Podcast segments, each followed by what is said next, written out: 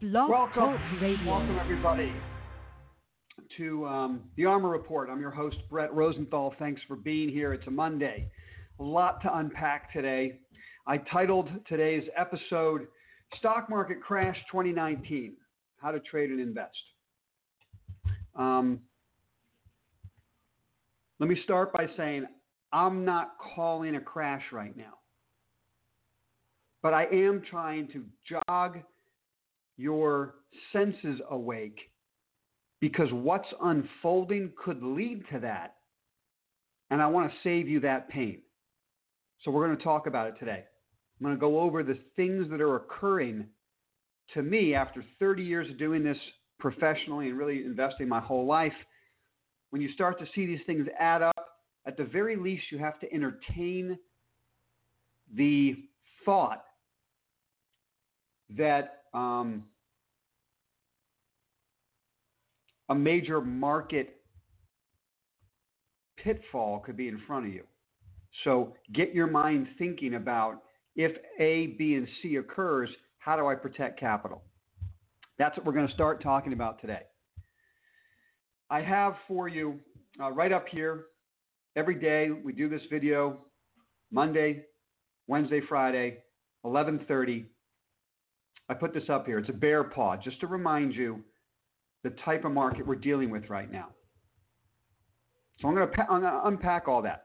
Before I get there, let's talk about the obvious, right? This is a live trading desk. I'm managing my own capital. I'm managing capital for high net worth investors through our interactive brokers relationship.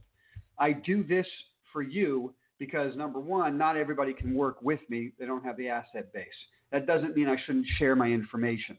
So when I can, I get on here and I try to share with you what it is I'm doing. Okay? Um, it's not just altruistic. I also do it because it helps me order my own thinking. I really appreciate you guys for being subscribers and being here every day and listening because it keeps me honest. If I'm talking to you about it, I better go out there and try to execute it myself. And so it really helps me. So thank you for being here and being a part of this. Um, it's a live trading desk. The phones might ring. I might have to go do some things. I'm involved in trades and investments as we're speaking right now. So forgive me if I have to break for a second. Uh, I'm also going to get to, at the end of this show, a couple of things. Our favorite topic, the cannabis investments. Our favorite investing theme are the cannabis stocks. So I'm going to address a couple of issues I want you guys to be aware of this week. And I'm going to wrap it up with a subscriber question to clarify my stop loss discipline. I spoke to you guys, I think, last Wednesday about stop losses and how to protect capital. So I'm just going to answer this subscriber question, and I appreciate the question. Don't forget, guys, comment on the video. Let me know what you're thinking, and I'm more than happy to um, um, to answer questions and try to share with you uh, more of my thoughts. Excuse us. Hey, precious. We're live on the air right now. Would you like to say anything to our subscribers? Yeah. What would you like to say? Hug. A hug. She'd like to give you all a hug. I'll be right back, guys. You precious girl. Daddy's live on the air, okay? Go find Mama. Love you.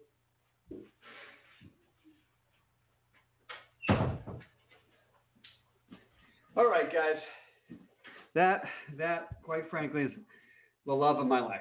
So it's my two-year-old daughter. Thanks for that little indulgence. Okay, um, I'm not going to get this smile off my face the rest of the day. so, um, how do I talk about investments? You got a little one like that wanting to come in and give you a hug, because that's what life's all about, right? I mean, that's what it's all about. That's why I sit around and do this all day, really for her and for my son. Okay, let's get back to it. Let's try to get serious.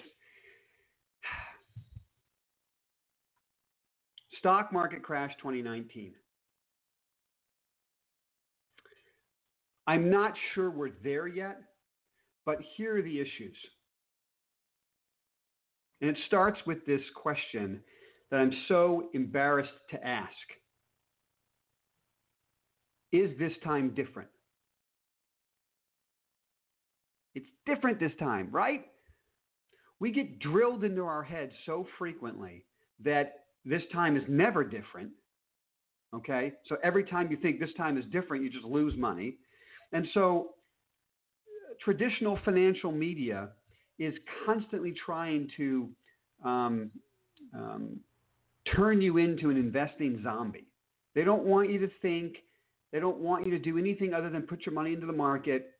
They want you to believe the market always goes up, and they want you to try to forget about 2008.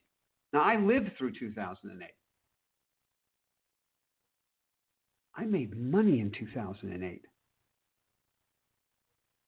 because I was using my brain. Now, there have been other years since 2008 where using my brain got me in trouble. Okay, I would defend portfolios or I would go short the market. Market would just charge higher because the Fed or the central banks around the world would come out and buy assets. And so they've kind of um, really almost destroyed the hedger. Anybody out there hedging has been made such a fool of in the last decade um, that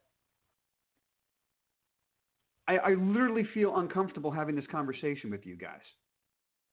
Should I even be talking about it? Because central banks always bail us out. The Fed's lowering rates.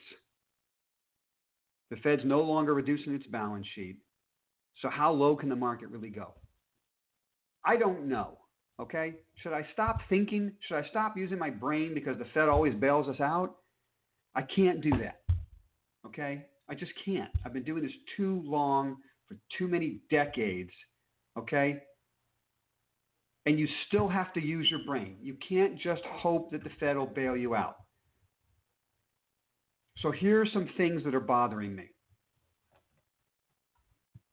Let's start with this chart pattern. I'm going to put it up here for you to see. Okay? That's a chart pattern of the small cap index. The small cap index is always the canary in the proverbial coal mine. Small caps always break down before the rest of the market. The reason is small caps don't have the same institutional sponsorship. So, what we're looking at right here is a daily chart of IWM. You can see a clear head and shoulders pattern developing on a longer term and a shorter term prospect. And we are now challenging that, what they call neckline. This is just traditional technical analysis. I put a question mark in there for the arrows down. I don't know if the break's going to happen. But that's a nasty looking head and shoulders. Okay? That's a nasty looking head and shoulders. I don't know if the break's going to happen, right? If the Fed comes out, lowers interest rates 50 basis points, and starts adding to its balance sheet again in September, the market's not going down that much. I don't know. I mean, between now and the next Fed meeting, the market could get hammered. It's possible. So we might have a window a month or so in here. So you've got to be very careful in this market right now. Because if that chart pattern breaks down, the whole rest of the market's going to follow it. And that's an ugly head and shoulders. So we had this massive divergence so far this year where the big cap indexes have gone a lot higher. The S&P, the Nasdaq hit all-time new highs and small caps. Let's look at it again, guys. Look how small caps never got to new highs this year and are struggling with that green downtrending line, which is the 200 day moving average now. That's a major struggle for the small cap index. Now, the reason it's struggling so much is that 25% of that index are small cap banks.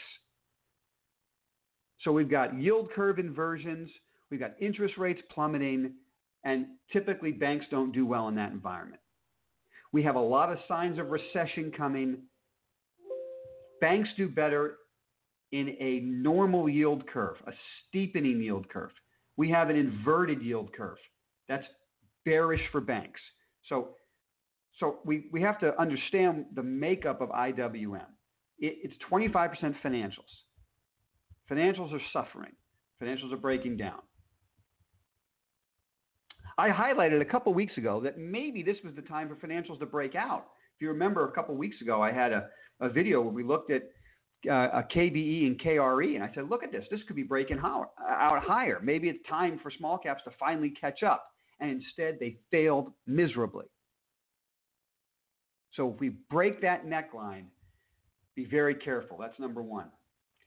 Then I look at are things different? Are things changing? What's changing?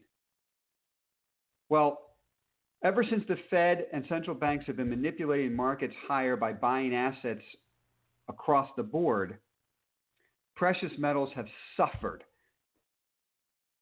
And yet, here's a chart of gold GLD. Gold on a weekly level has broken three downtrends. Anybody who knows Fibonacci sequences knows that when you're in a downtrend, when you finally break that third downtrend line, which is this red thin line on the down, you have now changed direction and a new trend is starting. And that's clearly what's happened for gold. So that's something new. Why is that happening for gold? Is that um, a safety net people are beginning to buy because they see real unrest coming around the world? Maybe it's got to do with Hong Kong and the protests and what China's going to do about it. Maybe it's got to do with you know, uh, uh, investors finally getting fed up with Trump and China and trade wars. I don't know. I don't care. I read and react on my desk. I just read and react.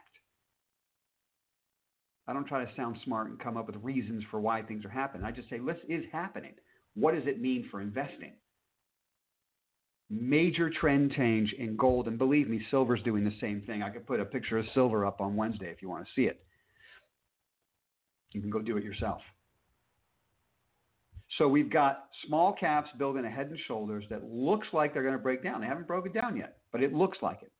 We have gold having broken a multi year downtrend and is rocketing higher.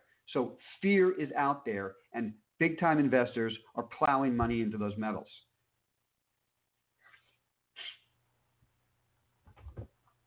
Um, these are problems.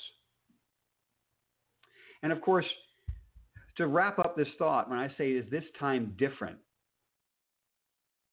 At some point in our life, the Fed's going to get behind the curve. They're going to miss it. And the market's going to go into, uh, economy is going to go into a recession. The market's going to sniff that out way in advance and sell off aggressively. And then the Fed will have to do catching up. And we don't know how aggressive the Fed will be in catching up. I think that's the philosophical reason why things are getting more dangerous in the market.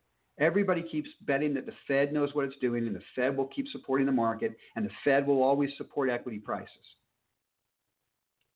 But what happens if the market loses confidence in the Fed? And until such time as the Fed does something drastic to regain confidence, you get a stock market that goes down a lot.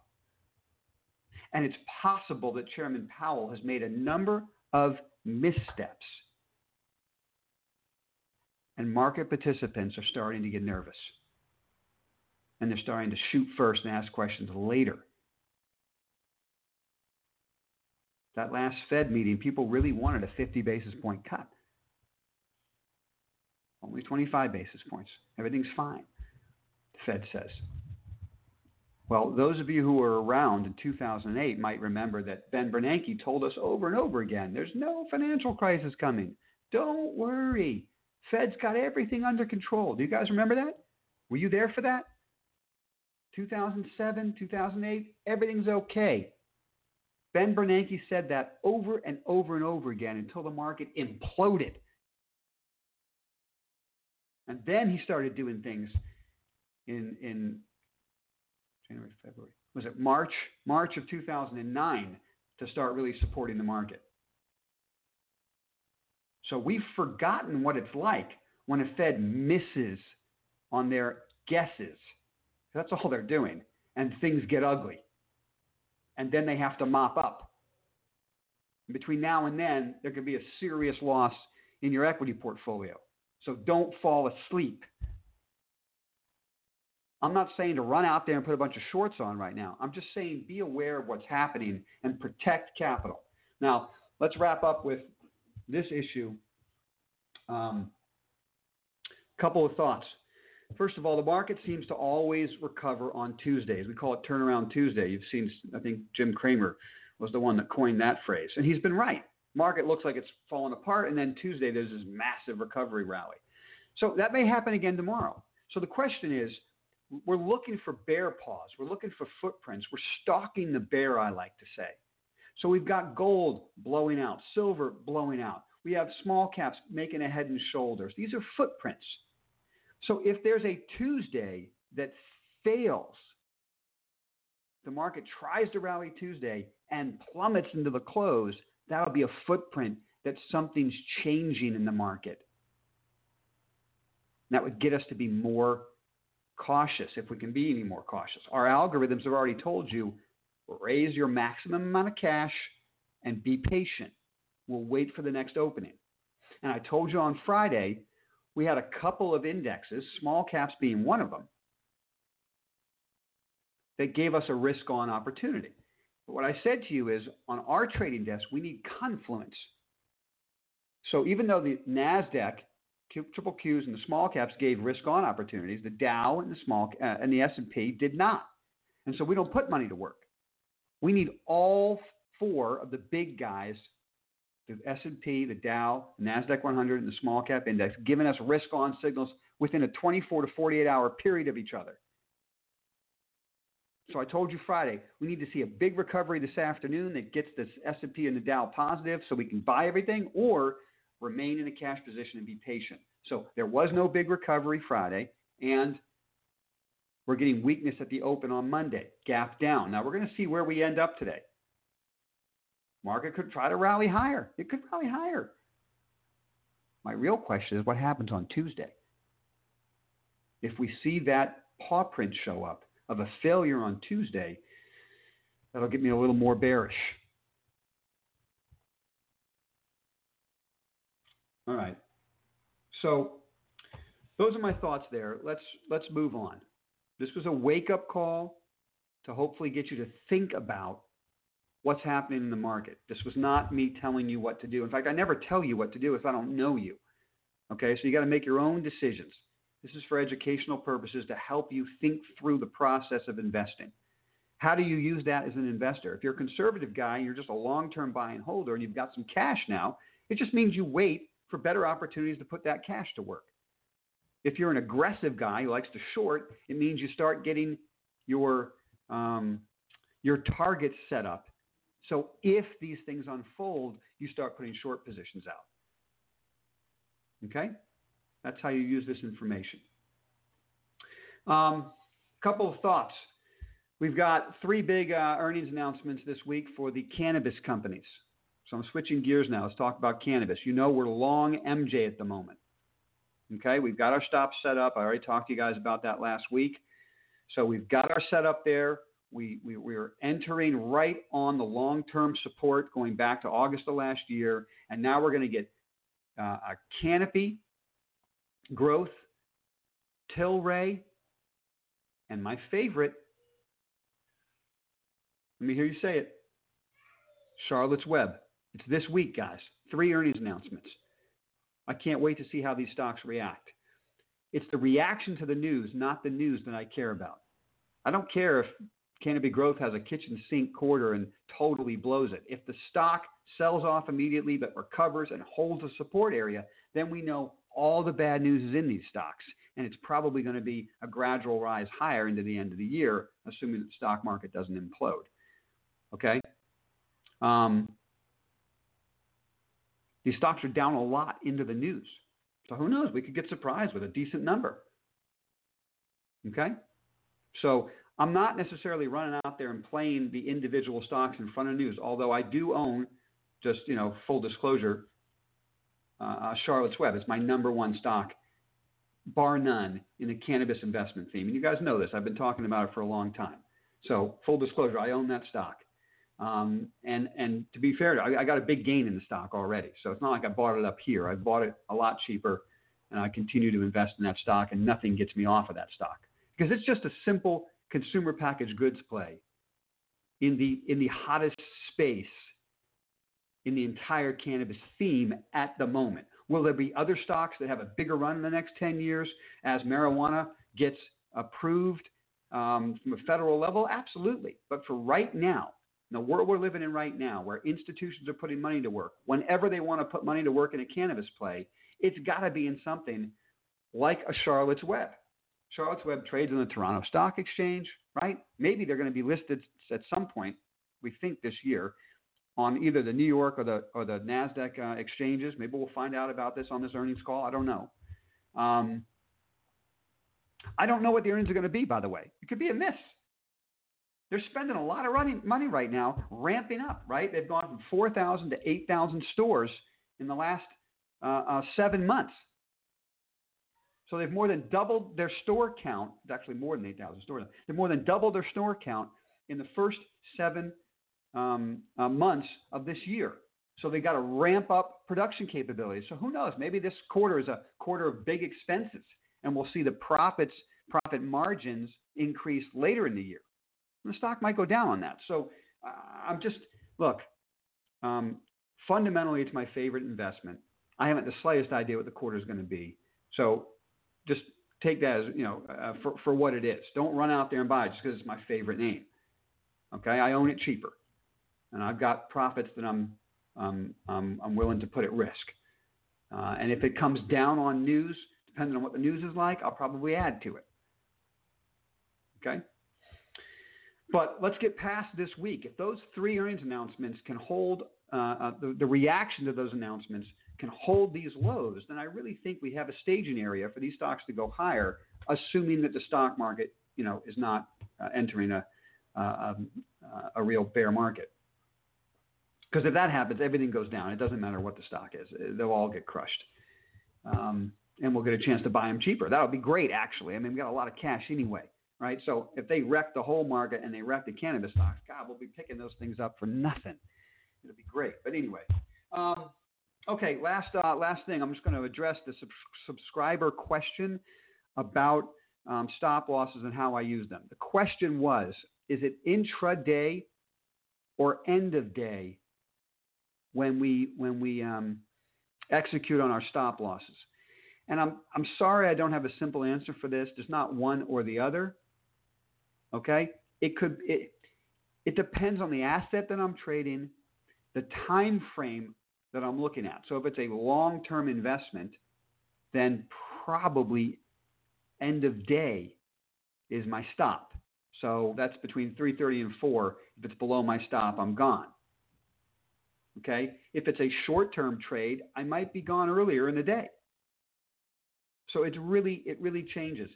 I will tell you this though, statistically speaking. Now, don't forget, I um, most of what I do during the day uh, um, is work on our algorithms. They're day trading algorithms and they're multi-day investment algorithms.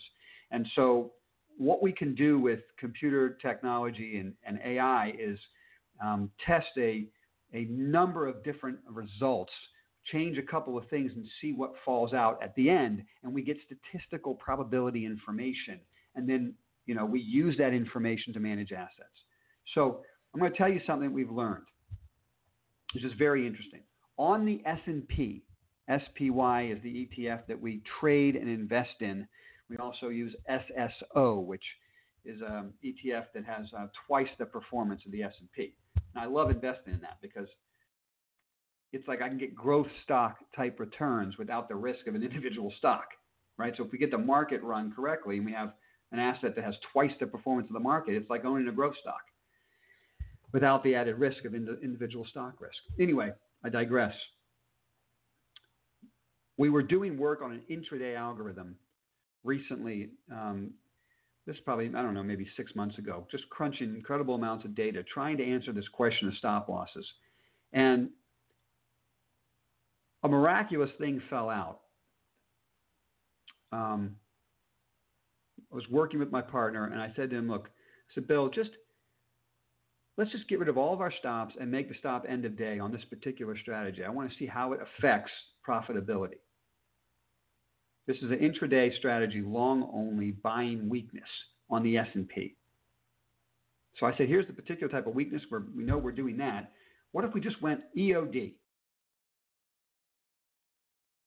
So in other words, if the weakness occurs during the day and our algorithm triggers that it's the right risk on buy opportunity for an intraday trade, so the reward is worth the risk we're taking, what happens if we just hold it all day? And let's go crunch numbers over the last decade. And let's focus on the last five years. What would happen? And the crazy thing was, there was a statistically significant better return if we just used EOD than any other stop during the intraday on an intraday trading strategy. Now, what does that tell you? It tells you in the last five years, we've been in a pretty serious uptrend in the market. But then we look back at periods in the last five years where the market was cratering, and we still had a better return over those periods on our intraday trading strategy. So, why does EOD work? Now, it makes you suffer, right? Because normally you want to get out of that stop. We should get out. And the thing plummets during the day. You're like, oh my God, look at the loss here. Look at the drawdown. But by end of day, the asset would be at or above our original stop a statistically significant amount of time. Now, it doesn't mean I want to trade that way because there were some big losses in there. You had to suffer intraday to get back to break even by the end of the day. And every now and then you took it in the neck. But the thing is, every now and then was very infrequent. So, what that taught us is not to start using EOD as my exits, but there's a strong statistical probability that the S&P will rally into the close after getting wrecked during the day. So if it gets wrecked and you get long and it goes lower, there's a huge statistical probability it's going to rally into the close. So I don't know how you can use that information eh, because it's, this is a moving target. We're constantly refining our algorithms, but I just found that piece of information so interesting to me um, and it had a profound effect on how we trade intraday. But to wrap up this thought, there is no one answer. It depends on the asset. It depends on the time frame. Um, but you know, a, a, lot of the times I like for that that the stop is not a hard stop. When we hit that stop price, we have different offsets based on the volatility of the asset we're trading, both top day and multi day. So even then, we hit a stop, but there are different offsets. What that means is, uh, let's say the stop was twenty dollars a share on something, um, we might be selling it at 1995, 1990, 1975, right? That, there's 75 cents would be an offset, right? 25 cent offset from the stop. So the offsets move all right, guys. That's it for us. Thanks for your time today. I look forward to talking to you again on um, Wednesday. Certainly, if you like this, please let me know. Click that like button, comment, ask me questions. I'll try to answer it like I did today. And um, don't forget to subscribe and build our subscriber base. we get to 200, I'm going to share with you some information of stocks that are in my portfolio. And right now, we're up to 189. So we're not too far away from that day. All right, guys.